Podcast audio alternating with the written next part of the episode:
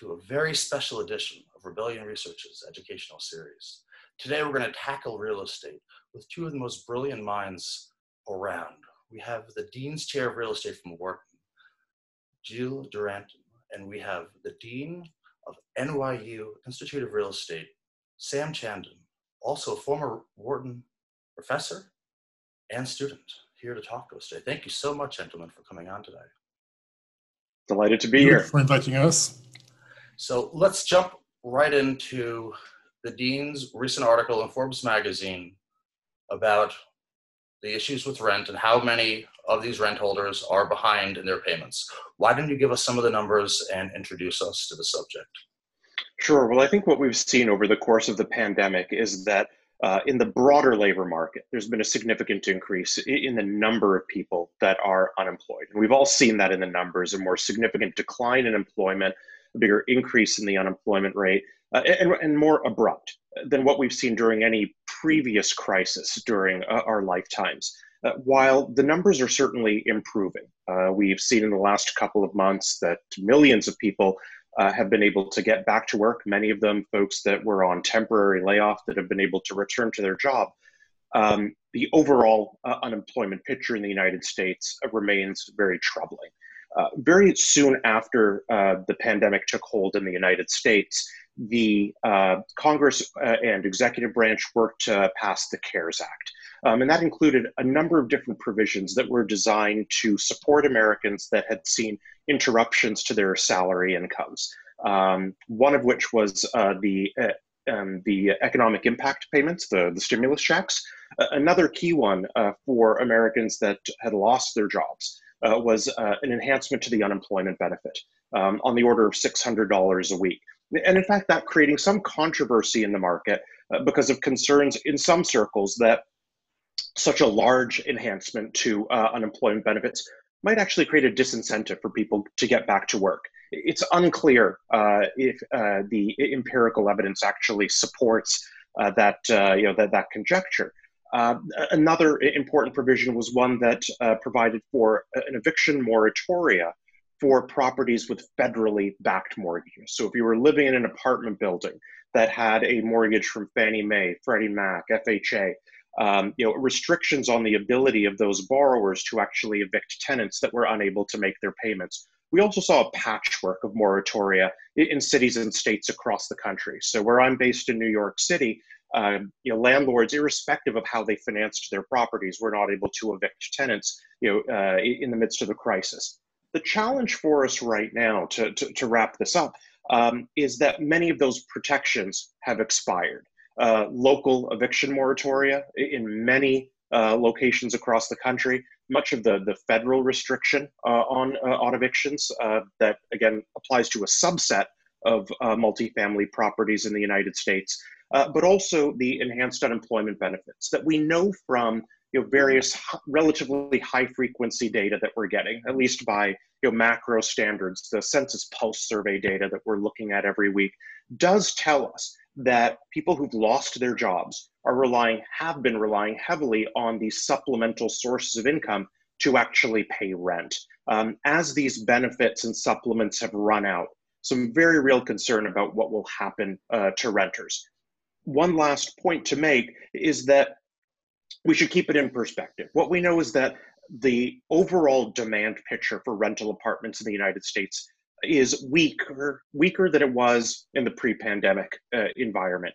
And what that means is that if tenants are not able to pay their rent in full it doesn't necessarily mean that they'll be evicted. Uh, in talking to you know property owners developers um, you know uh, multifamily REITs what we see in many cases is that um, it makes sense um, and is optimal for the landlord to negotiate a, a, deferral on rent, sometimes to negotiate the tenant into a lower rent that they can still make the payment.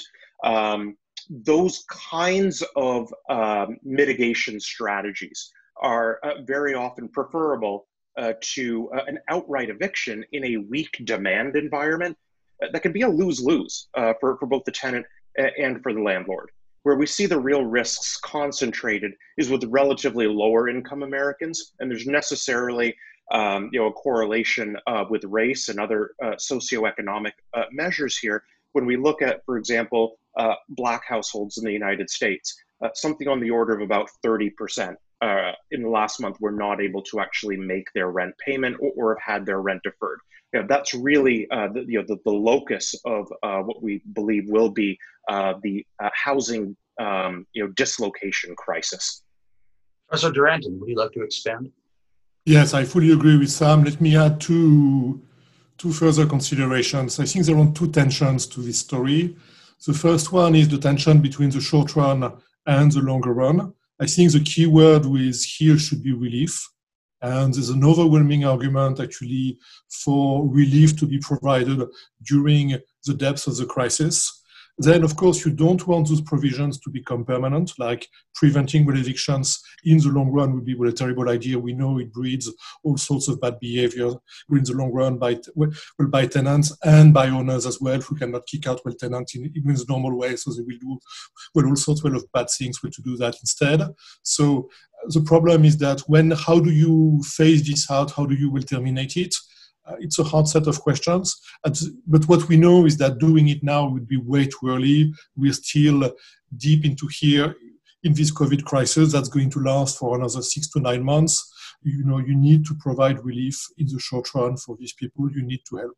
Then the second tension is indeed uh, implicit in what Sam was saying, which is this tension between top-down relief what the federal government does, and indeed all sorts of local well arrangements will bottom up between tenants and landlords. So I think the challenge for the federal government is actually to do that in a way that doesn't crowd out all those all that goodwill between tenants and um, and landlords between cities and their and their landlords and so on and so forth, trying to make sure all those things work together. Of course, it's really easy well, to say well from my office here. It's much harder in practice, but this is the second really big tension that needs to be well negotiated.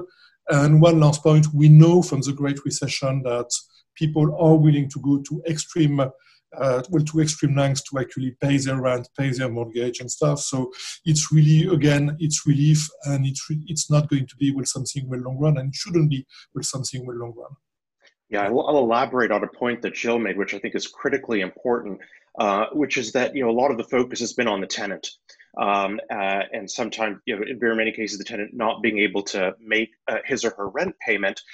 One of the challenges in managing you know the eviction moratoria, trying to make sure that we get the timetable for this, uh, uh, one that sort of you know, addresses the immediate crisis but doesn't persist longer than that. Um, but also uh, needing to be careful when uh, we impose, in some cases, blanket moratoria. HUD and others have been, you know, out there saying at the same time as we're uh, putting in place a moratorium on evictions, if you can pay your rent, it's essential that you do. Um, so one of the other uh, lenses through which we're uh, assessing uh, the developments in this market is look at what's happening with relatively small landlords. There's sometimes an assumption on the part of policymakers and others that you know every multifamily landlord owns a large Class A portfolio of high-rise assets in urban cores. The vast majority of landlords in the United States own very small properties. They might have five units, 10 units, the proverbial mom and pop owner. And what we see there is that when a significant number of tenants are unable, uh, or in some cases uh, choose not to pay their rent, uh, that, that has a significant impact on the landlord's ability to uh, make mortgage payments, make property tax payments, to maintain the property uh, in, in, a reasonable way. Uh, so those are all, I think, you know, considerations for us as well. Uh, we are just having a dialogue with the National Association of Hispanic Real Estate Professionals, and one of the things that they pointed out, you know, with their constituency, is that many of the owners, you know, are community-based. They're renting to other people in their community, but that mom and pop owner of the property is sometimes a little bit older, and the rental income um, is sometimes effectively their retirement income. So there are very real knock-on effects um, and, uh, that uh, are, that need to be addressed uh, when we're thinking about uh, you know tenants uh, facing challenges in paying their rents. There are uh, a, a wide there's a wider and broader multifamily ecosystem that's also impacted. Yeah, no, I, I've seen some really quite scary numbers, and in fact, a Rebellion Research client was saying that they had seen as many as 35% of low income families across the US were behind. And I saw in your article it was 20% on average were behind. Could you tell us a little bit more about the numbers of who's behind, where, what, and, and elaborate that, on that, please? Sure. So we don't have a census of, uh, of uh, renters in the United States that's updated monthly that we would know sort of how they're faring. Um, but there are data sources available. Uh, probably the most widely cited is from the National Multifamily Housing Council, NMHC, a rent payment tracker that's updated every month. The underlying data for that is provided by RealPage and I believe four other um, uh, software companies uh, that provide yield management software. Uh, used in buildings uh, to essentially manage you know, rent levels, occupancy, what's that that data shows that uh, the deterioration in rent payment rates um, has been very very small. We're you know we're effectively on par with where we were you know in july and august of last year. You wouldn't know that we were in the midst of a you know a, a crisis as a country uh, looking at uh, looking at that data. Doug bibby the um, uh, ceo of national multi-housing multifamily housing council though has been careful to point out that as some of these protections like the enhanced unemployment benefits run out or uh, the PPP that uh, that Gilles mentioned, that um, you know these um, uh, that, that we may see a deterioration in these numbers. What's critical to keep in mind is you know what's the underlying pool of data that we're looking at, and with the NMHC data, it's professionally managed apartments. On average, these are going to be larger buildings. They're going to be much more affluent tenants. They're going to be folks like all of us who work in professions where we've had the, the benefit uh, and very good luck of being able to pick up our laptops in March, go home, plug it back in, you know, and, and get going again. Um, you know, they're, not necessarily tenants that have uh, been significantly disrupted in terms of uh, you know their income uh, during the pandemic. When we look at the pulse data uh, from census that allows us to break down uh, by income category, by size of household, what we see is that the most significantly impacted households you know, are those that are relatively lower income. Uh, but we also see that there is uh, that, that uh, there's a more significant impact on relatively larger households. So when we see people living in multi generational families, for example, with six or seven other people in the household, uh, they're far more likely to have been impacted um, in terms of their ability to pay rent, you know, their income, and the rent payment rates there are substantially lower. What's important to keep in mind also is that living in relatively uh, more congested housing circumstances and with folks more likely to be working in professions where they are actually uh, co-locating uh, with others, uh, putting themselves at greater risk for uh, you know for uh, for, for COVID nineteen. Um, that there are a, a, multiplicity of factors that are contributing to not only greater income interruptions, but a, a, greater likelihood that they might actually be impacted by coronavirus. And this is why I think in the dialogue you also see you know, a great deal of discussion uh, around the data that quite clearly shows a disproportionate impact from the economic downturn and the pandemic uh, on communities of color and others. Dean's, Dean's Chair Duranton, do you believe we will enter a homelessness crisis in the next year or two in the U.S.? Well, there might be there might be a spike uh, of people on the streets. Uh, at the same time, I think long-term long-term well, well, homelessness as we see it in some cities is something that's radically well different from what we're talking about you know these are people who have big mental health issues who Uh, have chosen or have been pushed into well a way of life and so on and so forth which you know is calls is it will is something well very well structured and endemic and it calls for a long-term response well the problem here will if we see a big wave will of, will, of, will of addiction. Lots of people will have a support network, will have family members, and so it will not be nice. It's this is something well to be well avoided. Well, at the same time, you know, we're not going to get millions of people out in the streets. Uh, well, during the winter, this is not going to happen. There will be some, well, unfortunately, like some people will be pushed and will not have well, the right network. Uh, their eviction will also will coincide with all sorts of other problems, and indeed they may end up in this permanent, well, long-term situation that's very sad. So this is one more. Uh, so this is one more reason well, to avoid that. At the same time, this is not going to be this is not going to be well, the main thing. I think. So again, to avoid that, we need to think about some nitty-gritty of the housing business but we, I think, well, the main tool is really unemployment benefits, uh, well, keeping uh, income for people who have seen whether their income will disappear or go down well very well, well substantially, keeping some money will flowing in, which is important for housing, but it's important for all economic activity. The last thing we want is a big crunch in demand that's going to destroy us for many, many years because then firms go bankrupt and so on and so forth. And all those effects are self reinforcing. I mean, well, if anything, actually, what's happened in this country and in Europe has been hugely well successful so far. We've managed to keep the economy going despite a major, major shock like nobody has ever seen before in whatever, more than 100 years. Uh, so that's been a tremendous success, but pulling the plug right now would be a major, major mistake. And to add uh, to that briefly, Gilles uh, raised a, a, really important point very early in our discussion was that people do find ways to pay their rent. You could imagine um, an outcome where it's not necessarily that people are actually finding themselves on the streets. Um, and the populations we're talking about as compared to you know the chronic homelessness in the United States are are very different. As Gilles pointed out, you know there there's a coincidence of mental health issues as well.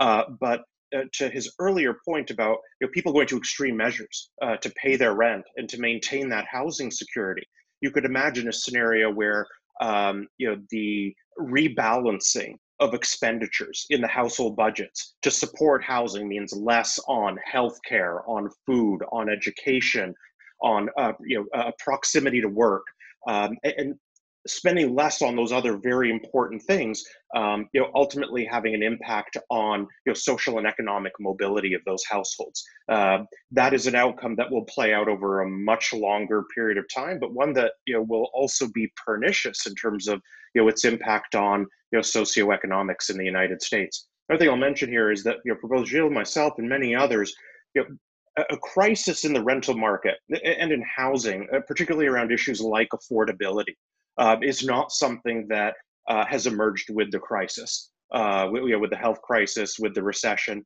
you know, these have been issues that uh, have been characteristic of segments of uh, the residential and, and, real estate markets in the United States for many years, um, and that uh, I think we've all been you know uh, acutely aware of and, and hoping to you know, raise uh, the, the, the profile uh, for uh, and bring more attention to. Great. So you guys see people being able to pay uh, their their their rents essentially, and that we won't have a homelessness crisis. You know, we might have a spike in homelessness, but not a full full blown crisis. And no, that's fantastic. I, you know, but from that, I've got to ask: What about returning to work? Is this stay at home? Uh, is, is this going to happen? You know, forever? I mean, are, are we going to be going back to work, or will companies need so much more space now for social distancing that that'll mitigate the loss of demand. Where, where do you guys see the two uh, juxtaposing? Gilles. Okay, let me go first. So, yeah, there's a trade off at the moment that we see for demands for well, typically well, well office space where trying to bring well people back to work means actually using more space per person, but at the same time, fewer people uh, going back to work or people going back to work less often. I mean, at work, in the workplace, well, less often, and actually uh, while working from home, and so on and so forth. So at the same time, this trade-off is going to be short-lived. You know, as soon as we can function again, and you know. Um, I don't have a crystal ball here, but hopefully within whatever nine months, uh, there'll be a vaccine and we'll be able to resume. At the same time, it will not be resuming well as before because this crisis is accelerating lots and lots of changes. So, what what are firms going to do? It's hard to know. There was actually a survey of firms and firm uncertainty that was done in June, and they were asking firms if they were planning to change the amount of space that those firms use, and most of the firms were saying no change. Uh, which at the same time seems to you know clash with our expectations that many of us say okay yeah we can make it work from home and maybe i'll i'll stay at home two days a week or three days a week instead of one or instead of zero so you know like pre pre covid only about 10% of workers were i think working from home is much more inefficient and most of the ceos i've spoken to agree that it's there's just no comparison However, for more menial jobs and tasks, uh, be it uh, sales or customer service, where the actual act in itself is not fulfilling, working from home can be a nice subsidy. And for certain technology companies that will offer anything to attract talent, it can be a nice uh, sweetener to bring in you know an employee. But as a you know a, a boss, it's, it's it's almost impossible to find the same level of efficiency from you know an educated worker at home as you would at the office. At least from what I've found. So indeed, so indeed, there's some evidence that was published well, some years ago where they did a field experiment, i.e., they got a big world company on board and among those clerical workers, send basically half of them back home for well, a period of up to a year. And what they found actually is that those guys were more productive from home. But we're talking about a lower segment of the labor market, not the most. Yes, I agree. Lower segment would yeah. be more productive at home. That so, makes perfect sense. And what I think, so at the same time, you know, even highly skilled people, if you stay home maybe a day or two a week, that may not be the end of the world. You, oh, may be able that, to work differently and so on and so forth. And in the office market, you know, like we're like going from 10% of the labor force working from home to 40, that's a major, major shock. So it may actually bring really, really important well consequences. But at the same time, you know, firms saying we're not planning to make any change, I think they're just waiting and seeing and trying to analyze what's going on, trying to assess indeed uh, who's benefiting staying from home, uh, for whom it's more costly, and so on and so forth. And then, you know, those changes will accelerate uh, or are going to happen way faster relative to a situation where we would not have had this crisis. At the same time, it's you know it's real estate. All those adjustments take very long. You know, even if firms say, okay, we're going to cut our space by 20%, you just do not do that well, right away, right? You, you need to reorganize the physical space. It's costly, and you, you may say, okay, we're not going to do it. Well, next year, actually, there was a, a renovation due in three years, so maybe we'll bring it forward in two years. So all those things take actually quite a bit of time. So I think we'll see what the we'll see what the consequences maybe in three five years. My bet is that there will be, nonetheless, less demand for less demand for office space. Uh, it's already been priced actually when you look at the at REIT prices. Uh, it's already been priced like the price of REITs has gone down more than the lost income in the next whatever year or so. It means that they do expect well, something will going down. But again, at the end of the day, you know, firms are still in a position where they're trying to assess, trying to understand, and reorganizing, reorganizing well the space, moving, and so on and so forth. All those things take a very long time. Uh, Dean Chandan, do you have anything to add? I, I think you know the, the you know that uh, critical point that Gilles is making that you know many of these adjustment processes in real estate happen slowly, so it'll take some time for us to understand, and that you know when we're all in dialogue with uh, you know uh, you know the the CEOs and executives, not only of the companies that own the real estate, uh, but the businesses that uh, are, are the tenants uh, in the buildings. Um, it, so much has changed um, since June, since April. Um, you know, we're constantly updating uh, our understanding of the pandemic um, and of ways in which we can be effective in working together, collaborating. Um, that uh, we're having to, as, as Gilles said, sort of be a wait and see for some of this.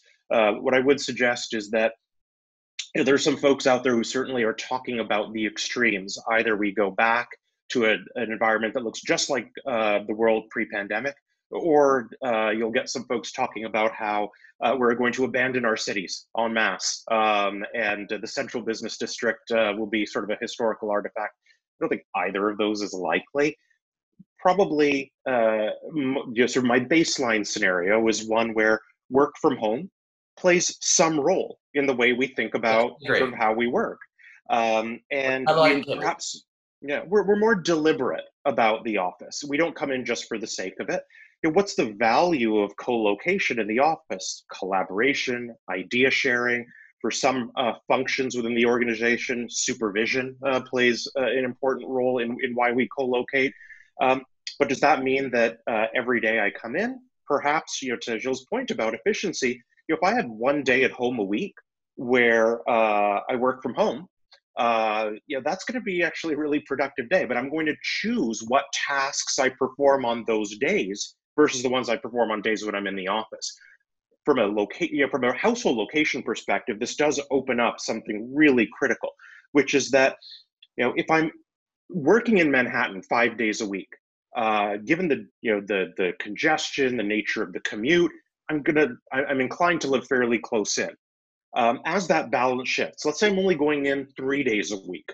That's going to open up a potentially wider range of household location decisions for me uh, because I'm willing to make that one hour commute each way, you know, a few times a week. I'm just not willing to do it five times a week. No. When you combine that with sort of the fiscal outlook for cities like New York, the potential for you know tax policy to change in a way that's less favorable for high income earners or second homeowners. Um, you know, I think we're also going to have to keep a very, very close eye on the fiscal health of cities, uh, which is something that sort of has been emphasized by you know colleagues of uh, Gilles and mine, uh, such as you know Bob Inman in the finance department at Wharton. Chicago um, will have to go bankrupt eventually. They, they, cannot make their pension liabilities. I've looked at them; they're public information, and there's just no financial way that Chicago will, in time, be able to make their their pension obligations. They will either have to restructure, go bankrupt of some sort. Uh, there's just no mathematical solution otherwise.